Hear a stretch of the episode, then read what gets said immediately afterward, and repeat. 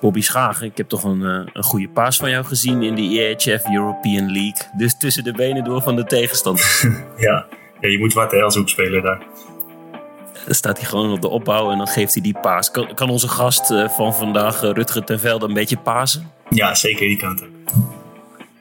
Ja. Kun je dat bevestigen, Rutger? Het is niet zo mooi als dat Bobby dat doet.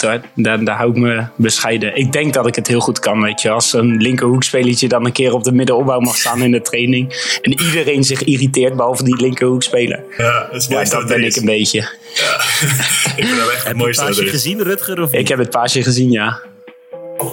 Heb je wel eens gezien dat Jeffrey bij BAC wel eens in het midden moet? Als ze in ondertal staan, dan hebben ze zo'n systeem echt puur om tijd te rekken. En dan begint Jeff in het midden. Dan haalt hij de linkeropbouw. En dan staat hij ineens op de linkeropbouw. En dan op een gegeven moment moet hij de hoek halen. Haalt hij de hoek. En dan staat hij gewoon weer waar hij hoort te staan. Maar dan hebben ze gewoon 20 seconden weggespeeld. En dan staat hij daar altijd zo met die beweging. Zo, alsof hij echt de middenopbouw is van BH. Ik vind dat zo mooi om te zien. Dat. Maar dat is een beetje, denk ik, de linkerhoek. Die heeft eigenlijk niet geaccepteerd dat ze hoekspelers zijn, denk ik. Dat allemaal niet, toch? Ik bedoel, ze was gewoon een keuze. Of je moet op de hoek in de Bundesliga in het Nederlands team. Of je heb lol op de opbouw, maar dan speel je gewoon veel lager. Dat was een beetje de keuze.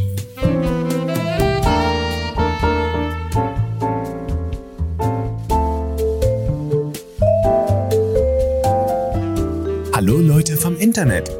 Willkommen bei Spielmacher, ein Podcast von Handball Inside. Viel Spaß beim Zuhören. Jongens, de zon is gaan schijnen na het EK. Het is lente en we gaan het hebben over transfers. Spelers wisselen van club of blijven bij hun club. Daar ga ik als journalist altijd heel lekker op online. Maar jullie als spelers zijn gewoon onderdeel van dat spel. En, nou ja, de verhuisdozen worden er weer bijgepakt. En dat is, we willen beide kanten, de journalistieke kant en de sportieve, menselijke kant van transfers graag belichten. En Bobby, toen zei jij, we moeten Rutger hebben, want die gaat naar Lübecken. En die praat wel lekker als Arnhemmer, hè? Geen blad voor zijn mond. Ja, precies. Ja, Rutger heeft ook een paar transfers al gehad. Misschien ook een beetje ongewone transfer. Een keertje nog terug naar Nederland tussendoor. Dus ik dacht, sowieso een mooie gast om eens uit te nodigen. Het verbaast mij dat ik met mijn stem... even de groetjes aan ISO, die vindt dat denk ik wel leuk. Dat ik met mijn stem een podcast gehaald heb. Dat is toch wel een hoogtepuntje in mijn carrière, denk ik. Ja. Want wat zegt ISO Sluiters? Er worden altijd wel een beetje grapjes gemaakt over mijn stem bij het Nederlands team. Dus ik had het er laatst met ISO over dat ik gewoon niet meer normaal naar mij kan luisteren zonder dat ik hem tussendoor hoor. Dus dat ik dan toch in een podcast beland. Ja, dan doet hij me na. Dus dat zou ik nog wel een paar keer gaan horen nadat deze podcast uitgekomen is. Doe eens een rijtje met clubs, Rutger. Want zoals ik zeg, je gaat naar Lübecken. Op dit moment de Bundesliga club. Gefeliciteerd daarmee. Maar wat is het rijtje van clubs achter jouw naam? Swift, Houten, Koemersbach der Slag. Dat is dan 1 club. Volendam, Wilhelmshaven, Ferndorf en volgend jaar Lübecken. Heb je één moment in je carrière gedacht, ik ga de Bundesliga ofwel bijvoorbeeld een EK niet halen? EK niet per se. Daar had ik altijd wel vertrouwen in dat een keer zou gaan komen. Ik heb wel een tijd gehad. En dat was vooral afgelopen seizoen aan het einde in Wilhelmshaven. Waarin eigenlijk de boel op knappen stond, we ook op degraderen stonden en... ik eigenlijk al vanaf januari op zoek was naar een club en het niet wilde lukken. Ja, dan ga je wel nadenken van... Oké, ben je dan echt niet goed genoeg? Of heb je nu op dit moment gewoon pech? Of gaat het misschien nooit lukken? Dus dat is wel een paar keer door mijn hoofd geschoten, ja. En ik wacht dan bijvoorbeeld op het contact van jouw spelersmakelaar... of een persbericht in de mailbox zo rond april, mei... om iets van nieuws over jou bekend te maken... dat je naar een andere club bent gegaan. Maar voor jou als sporter zit daar een hele... historie. Ik geloof dat de deal richting Ferndorf niet alleen laat was... maar dat jij ook heus bijvoorbeeld op financieel gebied... best hebt moeten investeren in jezelf. Wil je daar eens een boekje over open doen? Nou ja, als linkerhoekspeler denk ik dat je sowieso niet... financieel het grootste budget hebt binnen het team. Dus dat is sowieso al een punt wat het iets lastiger maakt. Als je bij een goede club zit of je bent een duidelijke eerste man... dan zit dat financieel ook wel goed... en dan hoef je daar echt niet druk om te maken... Maar goed, we waren in juni 2021. En als je dan als hoek nog geen plek hebt, ja, dan komen de clubs die zeggen, hey, wij hebben toevallig nog een plek over. Maar het budget is niet zo hoog. Dus ik heb wel een jaar in mezelf moeten investeren. Helemaal vergeleken met mijn vorige salaris. Om uiteindelijk deze stap weer te kunnen maken. En dat dan Lübbecke uiteindelijk komt. Ja, dat maakt die investering wel een soort van goed. Dat je denkt van oké, ik heb het niet voor niks gedaan. Bobby, je hebt ook bij Lübbecke gezeten. Een jaartje. Wat is dat voor club? Of wat was dat destijds voor club en nu? Ja, ik denk dat je het helemaal niet meer met elkaar kunt vergelijken. Toen ik daar zat, toen kwamen... Ja, ik denk dat het een hele andere tijd was. Toen hadden we een Joegoslavische sportdirector, zeg maar. En een Kroatische coach. En we hadden geloof ik 5 Jugo's in het team. Daar heerste gewoon een hele andere cultuur dan nu. En er was veel onvrede. De club werd elk jaar een stukje lager op de ranglijst. En uiteindelijk degradeerden we ook toen ik er zat. Volgens mij is dat nu helemaal anders. Laatst hadden we een oefenwedstrijd tegen hun. Volgens mij in de zomer. Toen heb ik met de keeperstrainer, daar heb ik nog samen mee gespeeld, een tijdje zitten praten. En die zei dat dat echt heel erg veranderd is. Dat er nu echt een heel andere sfeer heerst. Andere mensen. En dat het echt een club in opbouw is. Dus ik denk dat je dat niet heel erg met elkaar kan vergelijken. Ik zat echt een beetje in de staart van dat het ten onder gegaan is, zeg maar. Nu zijn ze wel weer echt omhoog aan het kijken. In hoeverre heeft het EK geholpen bij jouw transfer, Rutger? Ja, ik denk dat het een heel groot deel is. Het kwam ook een beetje in het gesprek naar voren. Wat toen ik daar op het kantoor zat met de, hoe zeg je dat in het Nederlands? Met de voorstand, met de directie, met het bestuur. En die gaven ook aan van ja, je hebt gewoon 2 kanten. Je bent een speler die we halen vanuit onder in de tweede liga. En je bent een speler die we halen uit een top 10 land EK. En dat maakt het voor een club natuurlijk veel interessanter dan dat ik alleen die speler uit de degradatiekandidaten van de tweede liga was geweest. Dus in dat opzicht heeft dat heel erg geholpen. En daarbij denk ik dat het EK ook laat zien dat je een hoger niveau aan kan. En dat is heel belangrijk voor clubs, denk ik. Hoe blij was je toen Lübbecke zich meldde? Ik sprong geen gat in de lucht. Dat ik dacht van, het komt nu. Maar het was wel een soort van geruststelling. Van oké, het lukt dus toch. En het is niet dat punt waar ik een jaar geleden op zat. Dat het juni was. Het is nu februari. En misschien kan ik wel de tijd nemen om zelfs een rustige keuze te maken. Dus het was vooral opluchting en beloning na toch het investeren en het harde werken. Dat de overhand had.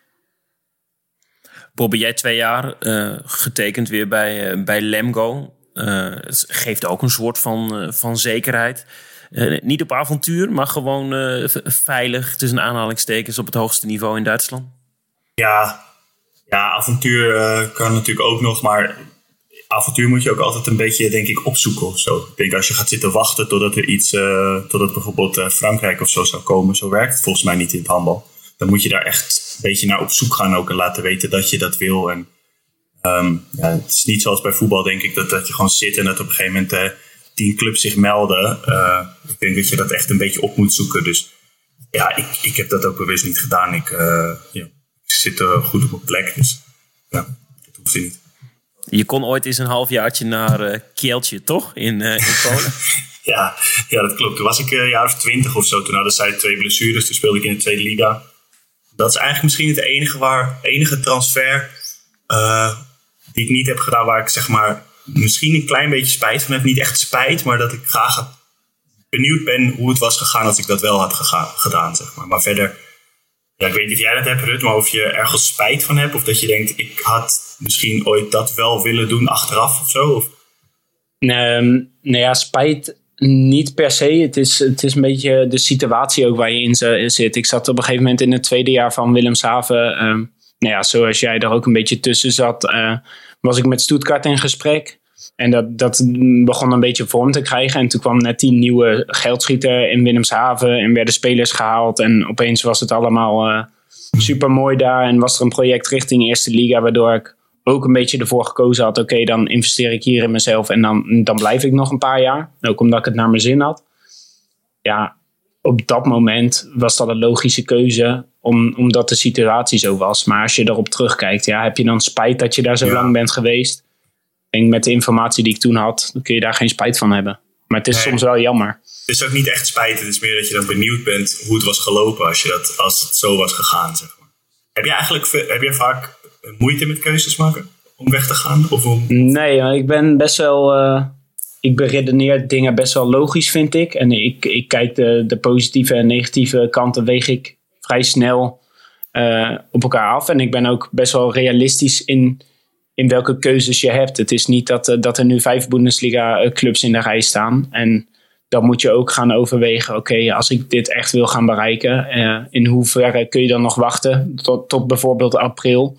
Of wanneer ga je kiezen voor zekerheid en maak je een keuze snel? En ik denk op dat gebied dat ik daar niet heel veel moeite mee heb. Ja.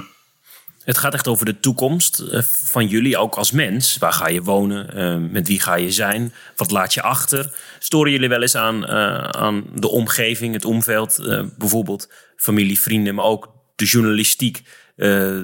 Dat het voor hen meer een soort van entertainment is. Waar mensen naartoe gaan en bij welke club je gaat spelen. En welk tenuutje je gaat dragen? Nou, ik heb de meeste moeite... met dat het voor mensen niet altijd duidelijk is wat een sporter moet investeren. Ik bedoel, de laatste keer dat wij normaal kerst hebben kunnen vieren, of een keer oud en nieuw hebben kunnen vieren, of een verjaardag die misschien belangrijk was voor de hele familie waar jij dan niet bij bent. Daar irriteer ik me wel eens aan dat mensen daar heel kortzichtig in zijn. Dat ze niet echt doorhebben wat wij achterlaten om dit te kunnen doen. Dat vind ik wel vervelend.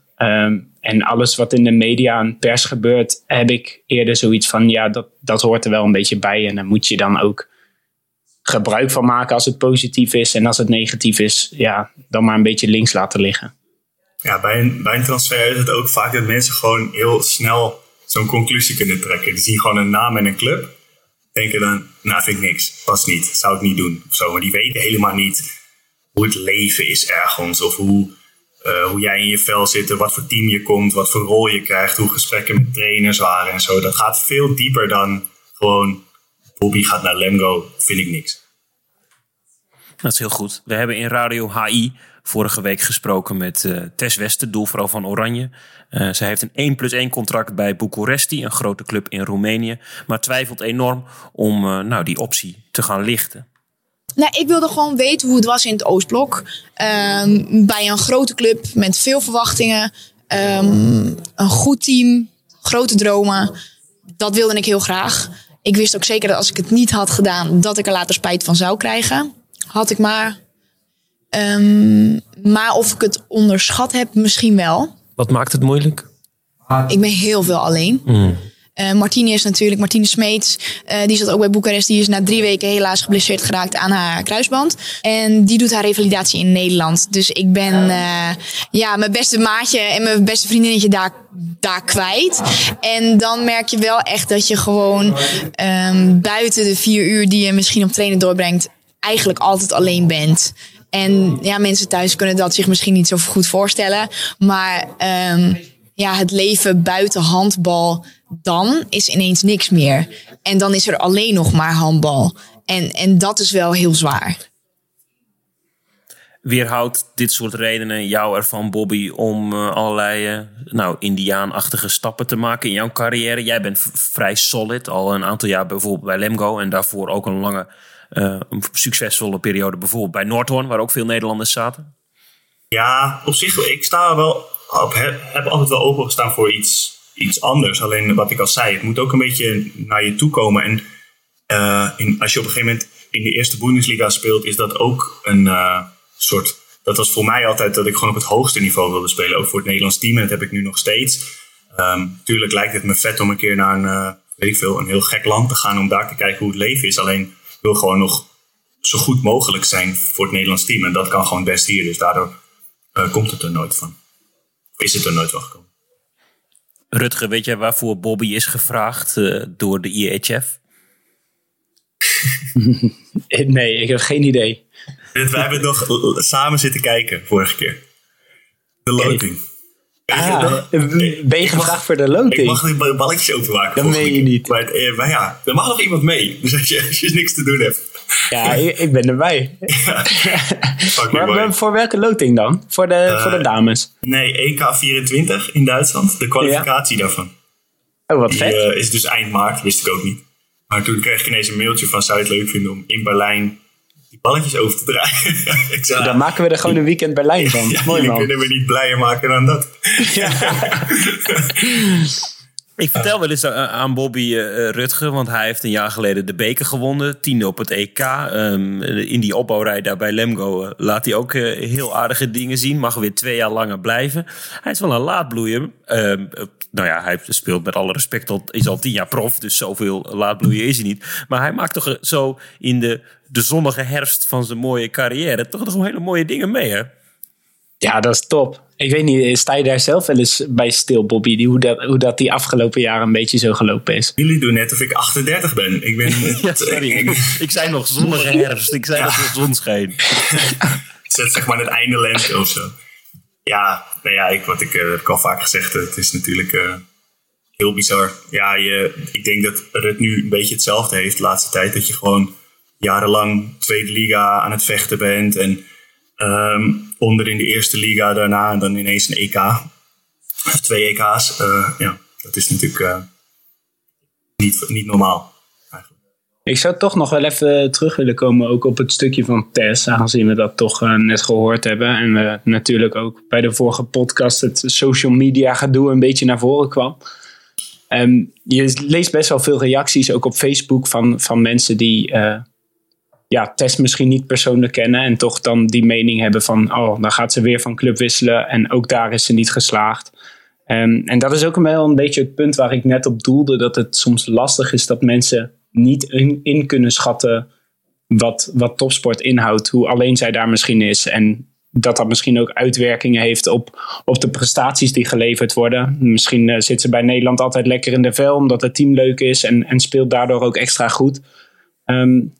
dat je daar af en toe echt moet oppassen met de meningen gooien. En ik weet echt wel dat het erbij hoort. Want daarvoor ben je topsporter. En de voetballers hebben het nog 10 keer zo zwaar op dat gebied. Want die kunnen niet één foutje maken. En dan staat het over de hele wereld. Maar ze is daar een avontuur aan gegaan. En dat heeft misschien niet uitgepakt zoals gewild. Maar wat ze zei, misschien had ik wel spijt gehad als ik het niet gedaan heb. Misschien ook wel goed om te zeggen dat niet altijd even makkelijk is voor spelers om die keuze te maken. Ja. Stijn, jij hebt ook een keer toch in die situatie gezeten dat je misschien ergens anders kon gaan werken en dan eigenlijk een beetje hetzelfde als wat wij hebben gehad, dat je eigenlijk ergens anders moest gaan wonen, misschien wel. En dat je uiteindelijk die keuze hebt gemaakt om het niet te doen, terwijl het misschien voor je carrière wel een hele grote stap had kunnen zijn.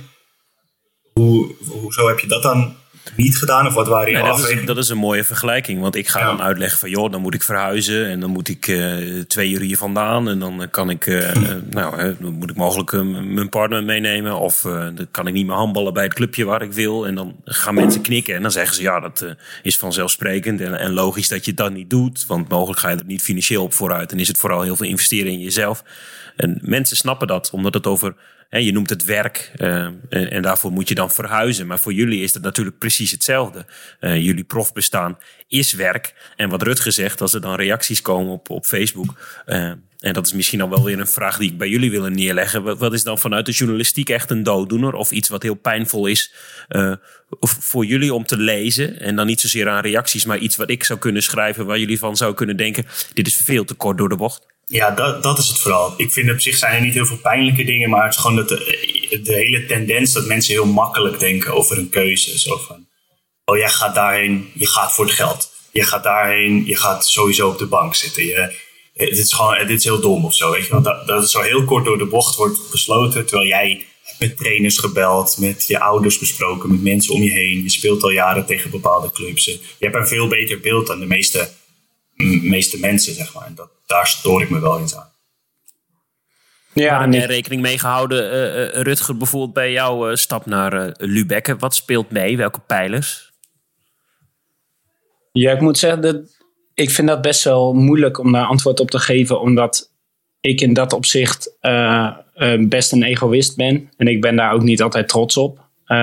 Maar dat ik altijd voor mezelf kies. En ik hou daarbij best wel weinig rekening met mensen om mij heen. En ik heb daar ook altijd wel duidelijkheid in gegeven van oké, dit is wat ik wil. En mensen die dat accepteren, die blijven ook in mijn omgeving. En mensen die daar meer moeite mee hebben, ja, misschien niet.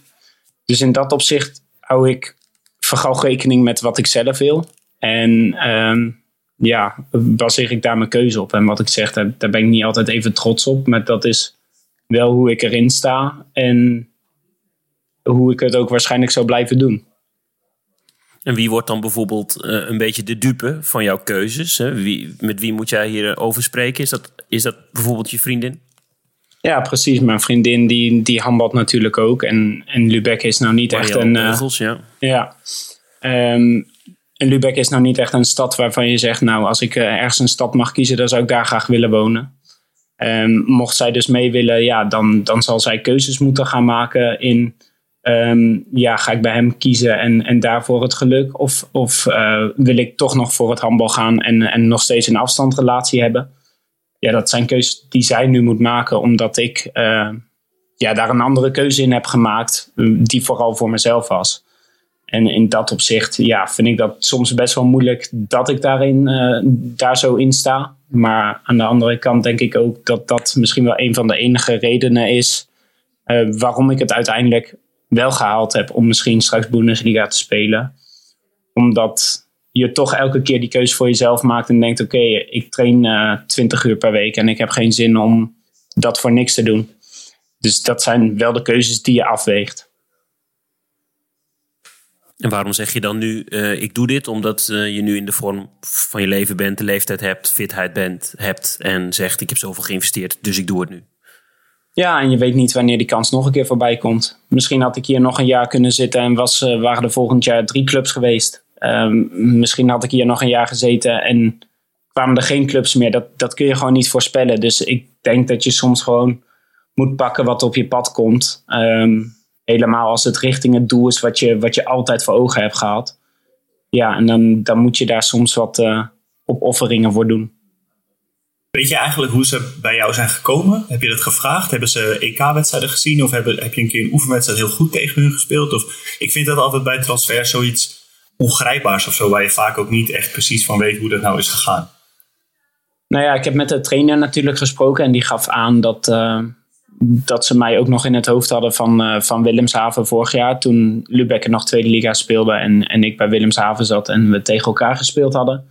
En dat hij me daar nog van kende. En dat ze mijn temperament een beetje kende en wilde. Want Schroblin is de laatste jaren daar. Dat is de eerste linkerhoek die daar nu speelt. Eigenlijk de vaste nummer 1 geweest. Zonder dat er echt druk op de ketel zat.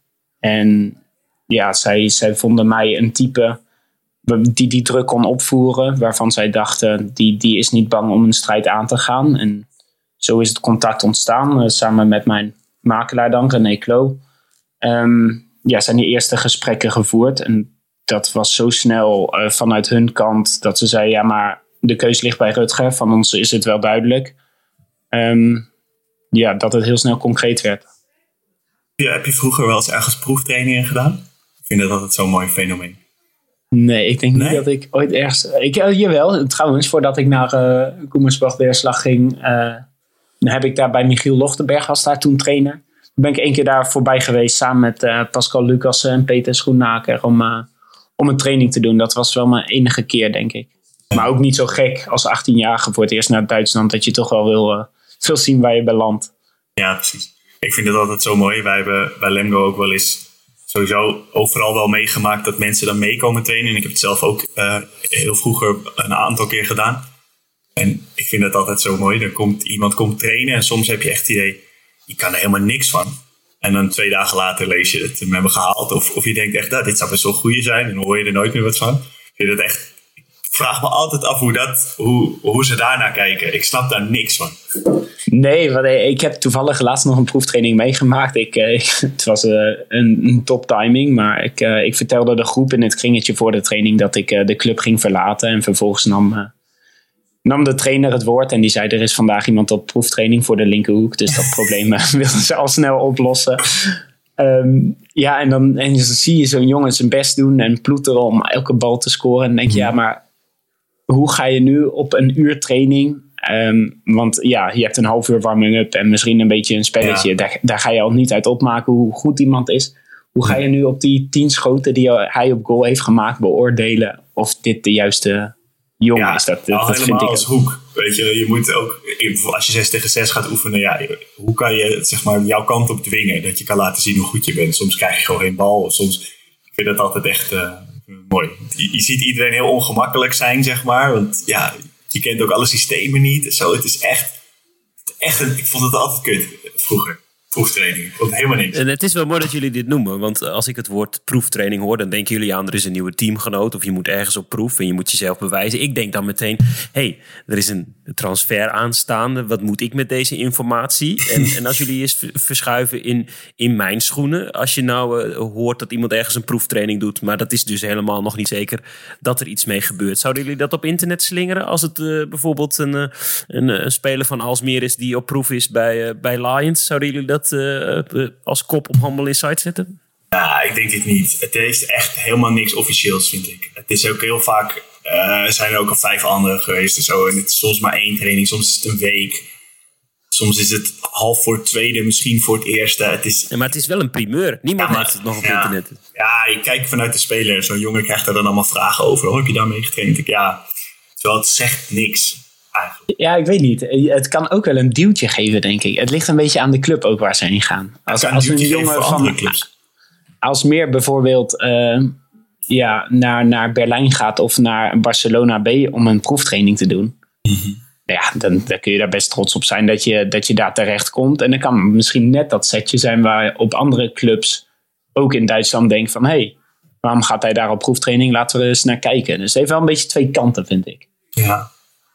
Ja, het is ook wel ik zit daar wel eens aan te denken, want ik ben bijvoorbeeld heel veel in contact natuurlijk met Bobby. Wij zijn redactieleden, maar hij is echt de sportieve kant en staat er zelf in. Ik denk dan van, moeten we dit brengen, ja of nee? Het laat me wel vaak wankelen. Omdat ik wel soms denk van, hey, ik heb informatie die heus interessant is en niemand brengt het nog. Maar mogelijk brengt het de deal of de speler in kwestie wel in die zin in gevaar. Omdat de transfer nog zeker niet zeker is. En ik wil ook niet naast de pot pissen dat ik dit weet. En 2 weken later wordt het naar buiten gebracht en dat ik erachteraan hobbel. Maar er is nog niks zeker. Maar zou je het opschrijven als er staat... THW Kiel heeft 2 videobanden van Rutger gekeken. Dat is eigenlijk hetzelfde. Alleen kijken ze nu in het echt. Real life, zeg maar. Ja, ik vind het wel leuke informatie. Het is gewoon scouting eigenlijk, ja. Ja, ik weet niet. Ja. Ik snap beide kanten wel van het verhaal. Helemaal als journalist, daar wil je gewoon op de voorste rij zitten... en het als eerste brengen. Maar er moet wel nieuws zijn wat je brengt. Dat is een beetje wat Bobby ook zegt, denk ik. Is het nieuws dat iemand mee gaat trainen? Ja, dan moet je goed over nadenken hoe serieus het dan is. Ik wil graag dat mensen voor handbalnieuws als allereerste bij ons terecht kunnen. En niet ergens anders. Dus ja, met dat in mijn hoofd probeer ik dan wel op de juiste manier te handelen. Maar we zijn er dus nog niet helemaal uit wat hiermee te doen. Het is wel mooi als je bij een proeftraining kan wel... Het kan je ook echt maken. Als je toevallig die dag 10 uit 10 gooit en de keeper kent jou niet. En dan kan je ook ergens terechtkomen. Dat heb ik ook wel eens gezien. Dat je denkt, misschien te vroeg. Weet je wel, dat is net als... Dat vind ik het mooie van transfers vaak. Dat het heel ongrijpbaar is. Dat 1 proeftraining kan ervoor zorgen dat iemand ergens terechtkomt waar die niet hoort. Of 1 goede wedstrijd. In het handbal vind ik dat echt extreem. Ik vind het wel een mooi fenomeen. Een fenomeen is het zeker. Het is ook een soort van fetish. Nou, als we het dan over... We hebben het over Barcelona gehad en over Kiel. Als we het over een ander niveau hebben... dan hebben we het bijvoorbeeld over de hoofdklasse... waar onze columnist Jochem coach is. Dag mannen. Het handbal viert hoogtijdagen in Nederland. Het Nederlands damesteam is al jaren top van de wereld. De heren hebben zich sinds kort ook gemeld aan de Europese subtop. Er is aandacht via allerlei kanalen voor het internationale Nederlandse handbal. Iedere wedstrijd van een dames- of herenteam is wel ergens live te volgen en de resultaten zijn om trots op te zijn als klein landje dat we zijn. De Benelux heeft het algemene competitieniveau ook verhoogd in algemene zin. Maar de kloof tussen de top en de subtop is enorm groot aan het worden. Want onder de Benelux wordt het al snel pure armoede. HAVOS kan nota bene met 2 keer trainen in de week al jaren Eredivisie spelen. En een paar jaar geleden speelde Aristos dat ook met minimale middelen en vooral minimale inzet. Maar nog onder de Eredivisie wordt het echt zorgelijk. Ik heb jaren in mijn nadagen in hoofdklasse gespeeld en ik ben nu coach van Aristos 2 in de hoofdklasse. Nou ja, coach. Ik sta aan de zijlijn van de stel veel te eigenwijze en arrogant spelende oude mannen die totaal oncoachbaar zijn, maar het is wel heel erg gezellig. En dat niveau in de hoofdklasse is echt om te janken. Waar 3 jaar geleden nog leuke fanatieke potjes werden gespeeld, speel je nu regelmatig tegen teams zonder keeper of een soort van walking handbal voor bejaarden wat vroeger nog gewoon Heren 4 team was. Het is zo erg dat we nu met Aristos 2 hebben besloten dan maar kampioen te willen worden, omdat dit echt niet meer leuk is. En de hoofdklasse valt volgens het NAV onder wedstrijdsport. Dat betekent elke wedstrijd moet worden ingehaald, door de weeks bijvoorbeeld, en dat je verplicht moet promoveren of degraderen. Nou, ik nodig het NAV graag uit bij Aristos 2 tegen een willekeurige tegenstander in de hoofdklasse. Dan kunnen we het na de wedstrijd met een biertje in de hand het nog eens hebben over wat nou wedstrijdsport is en wat niet. Ik kan me niet voorstellen dat het NAV na het zien van de wedstrijd in de hoofdklasse daar nog steeds hetzelfde over denkt. In het veld loopt meestal 7 man die of 35 plus is, of een BMI heeft van ver boven de 40, of maar dan ook zeer talentloos is. En in het allerergste geval alle 3 tegelijk. Ja, sorry Raf, maar je kan er echt helemaal niks van. En geen van deze willekeurige 7 spelers trainen. Ooit. In een heel seizoen. En wij staan bovenaan in de hoofdklasse. Het is pure armoede. Stijn, is dit iets wat jij herkent in het Hoge Noorden? Of is dit een lokaal probleem? Nou, Stijn, vraagt hij het aan de persoon die 1040 dagen eerst niet won. Die ook niet 24 wint. Dagen gewoon ongeslagen is, hè? 24 dagen. Deze moet je gewoon op een kalender bij gaan houden. Maar is dat zo bij jou? Heb je ook dit soort... Herken jij dit? Ja, god. En natuurlijk is het niet altijd even mooi. Maar ik denk dat Jochem betere tijden heeft meegemaakt. En dat dit dan zijn benchmark is. En ik ben ook nog wel trots op wat we af en toe laten zien. Maar ja, 1040 dagen niet winnen. Dan heb je natuurlijk helemaal geen recht van spreken. Dus ik denk dat hij het bij het juiste eind heeft.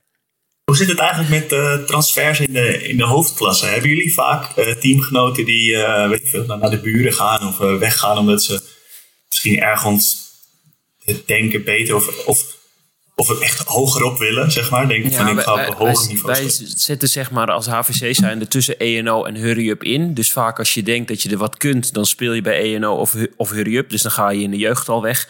En wij zijn een beetje een kliekjesteam met afvallers van allerlei clubs. Die dus bij ons weer een beetje de lol vinden. En dan proberen we op die manier dat soort gasten weer aan de praat te krijgen. Ik weet nog, Thijs Baarveld...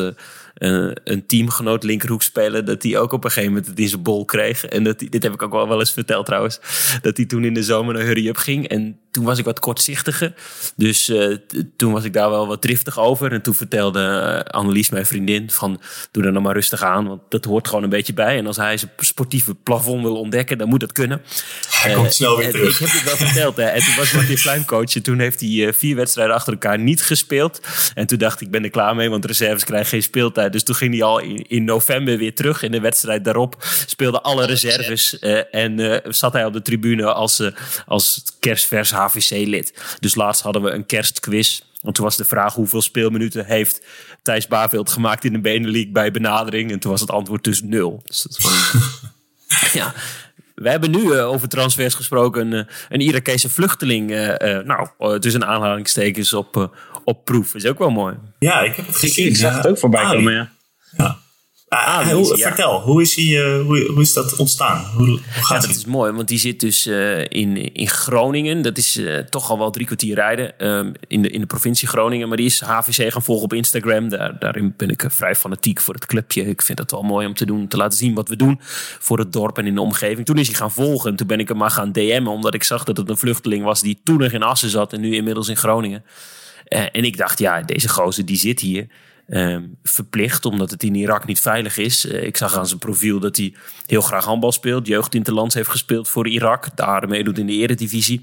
Dus ik dacht, als hij zich op 1 manier in dit land thuis kan voelen, dan is het met zo'n bal in de hand. Dus toen ben ik wat gaan DM'en en ben ik met zijn Nederlands sprekende oom Haidar Hassan in gesprek gekomen.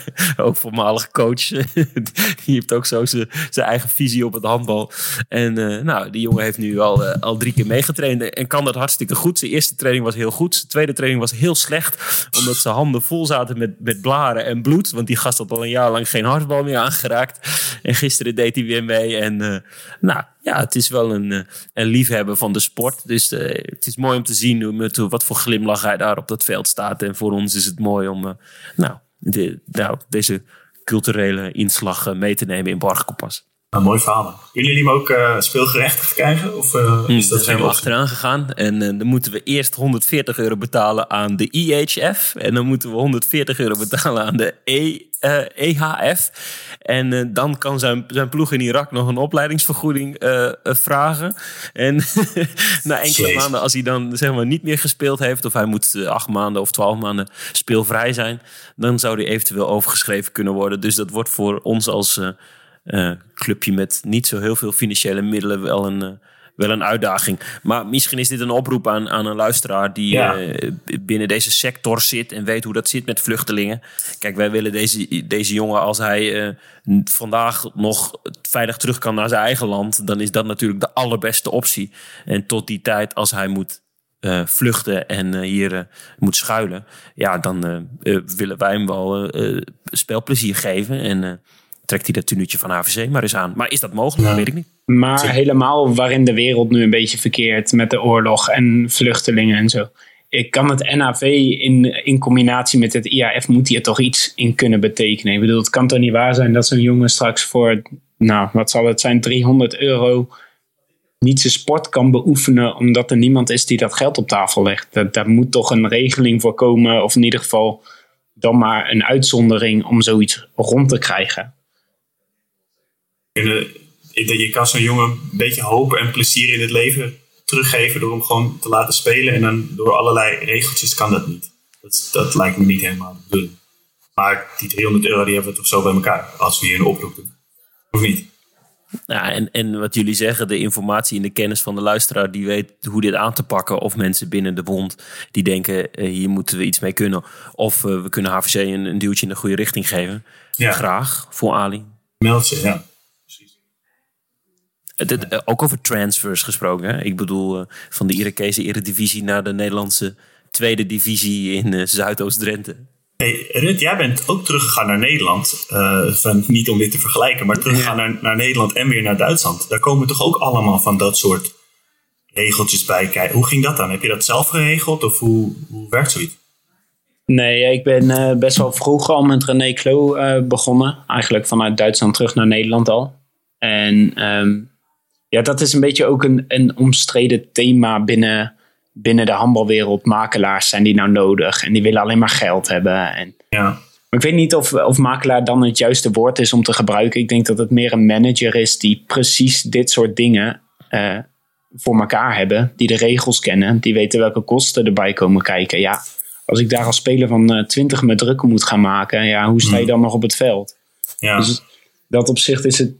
Ja, best wel belangrijk dat er gewoon zulke mensen, managers, makelaars rondlopen om jeugdspelers te ondersteunen. Want ik heb geen idee van hoe deze regels in elkaar zitten. Ik had geen idee dat een vluchteling uit Irak overschrijfkosten internationaal moet betalen om een bal te kunnen gooien in Nederland. Wat ik al te gek voor woorden vind eigenlijk. Ja. Heb je veel contact in zo'n periode met René? Of ben je iemand die denkt van... hoor het wel als hij wat heeft? Of ben je af en toe wel dat je zegt, zou dit niet wat zijn? Kijken hier eens naar, hoe gaat het ermee? Ja, René en ik staan heel, heel nauw in contact. Ook omdat we werken al lang samen. En hij weet gewoon dat ik iemand ben die alle info wil hebben. En geen info is voor mij ook info. Van, we zijn in gesprek met de club, maar ze hebben nog niet gereageerd. Is ook informatie voor mij. En hij heeft dat denk ik de laatste jaren steeds meer aangevoeld van oké, dit is wat Rutger wil. Dus we moeten gewoon heel veel contact houden om dat gevoel te ondersteunen. Dus in dat opzicht hebben we heel veel contact.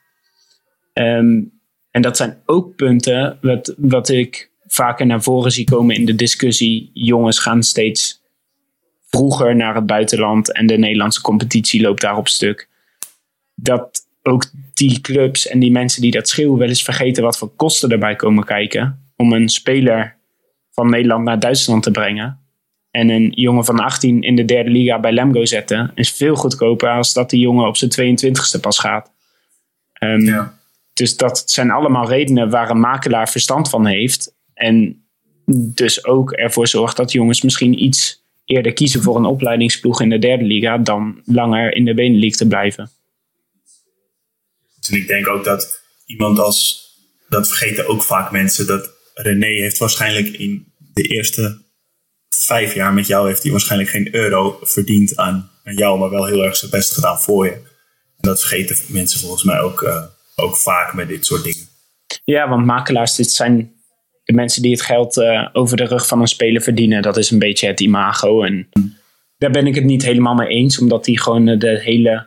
carrière ondersteunt. En wat jij zegt, ik denk dat hij niet heel veel geld op mij verdiend heeft als je ook kijkt naar wat voor reiskosten hij maakt überhaupt om bij clubs in contact te komen en zo. En dat mag niet onderschat worden. En lijkt me ook goed om een keer te benoemen dat echt een manager is die je ondersteunt in je carrière en niet over de rug van spelers geld probeert te verdienen. En die heb je er ook tussen. Dat is vaak het lastige. Ja, en dat zijn degenen die in jouw DM een berichtje sturen met I have club for you. Maar ik kan niet zeggen welke. Je moet eerst bij mij tekenen en dan ga ik je zeggen welke club. Ja, en die zeker. Ja, dat gebeurt veel, heel veel. Ja, vooral als je zo'n EK of zo speelt nu merk je dat. Dan krijg je in één keer bij je Facebook verzoeken. Heb je dan een of andere gast die dan... ik heb een club voor je en laten we een keer praten. Ik kan niet zeggen welke club. I've clubbed dus for you in ASO-bal.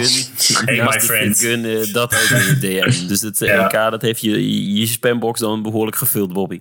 Begint vaak met hey my friend. Dan weet je eigenlijk al dat het fout voelt.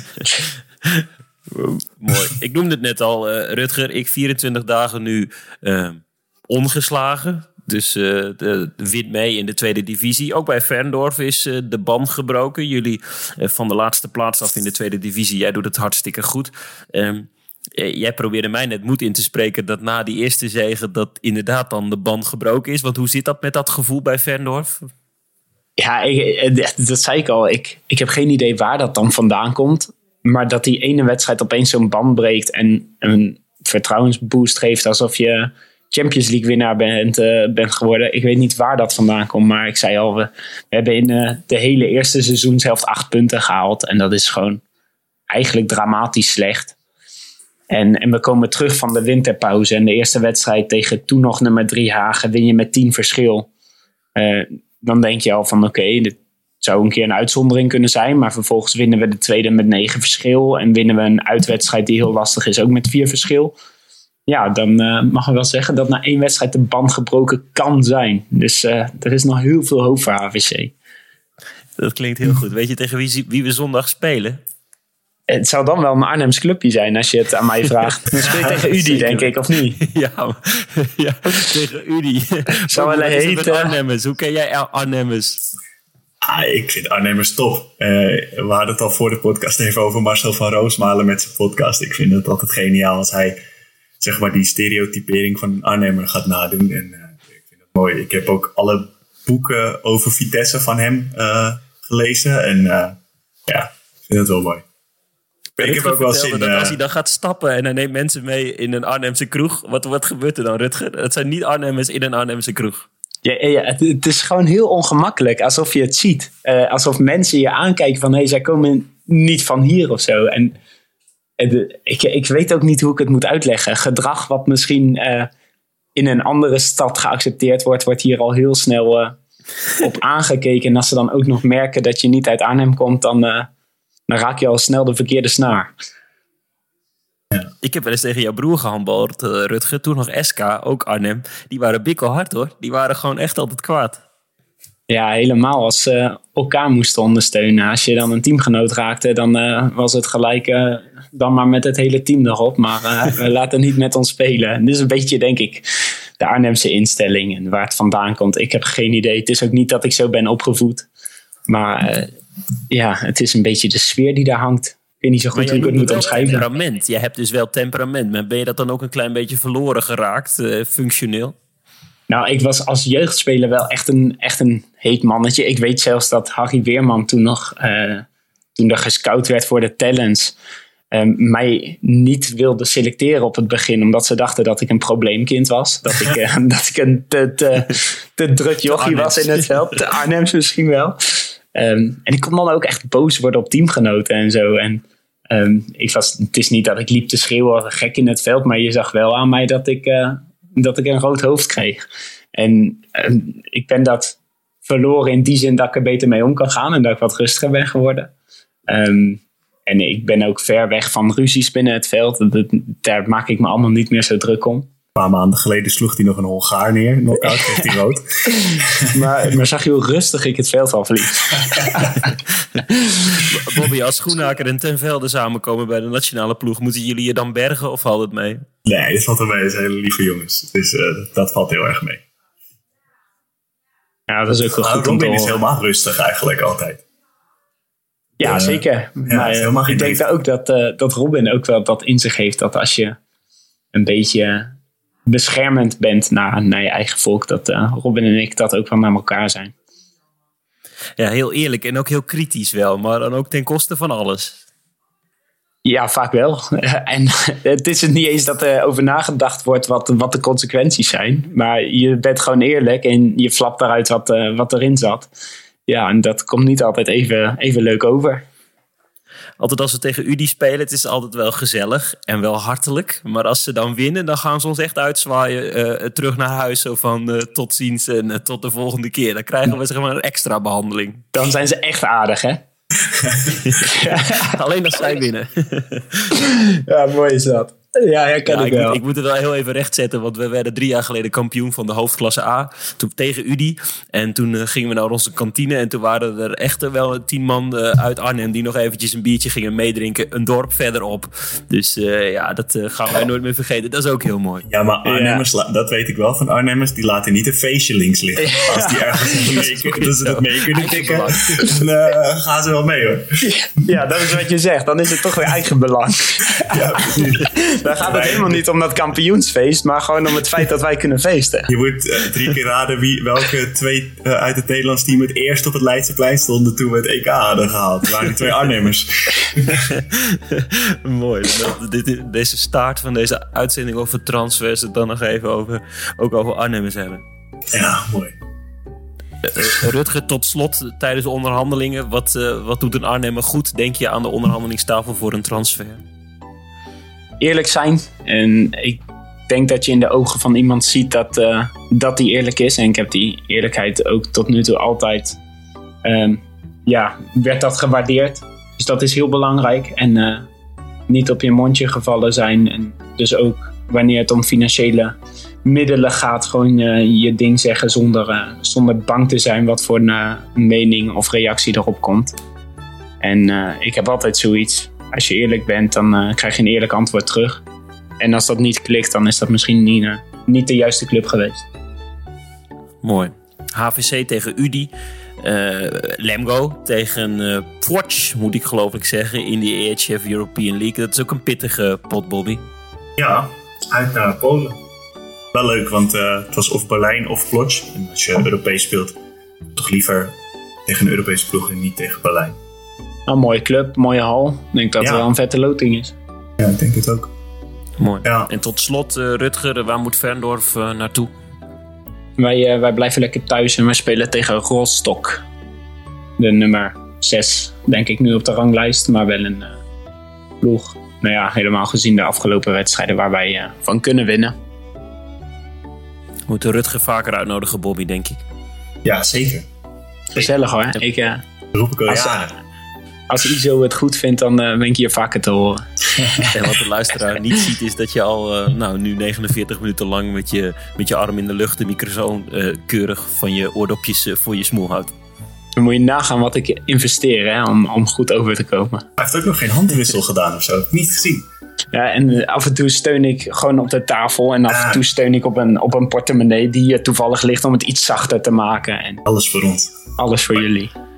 Heel goed. En voor een transfer naar Lübecken. Gefeliciteerd daarmee. Jongens, tjus.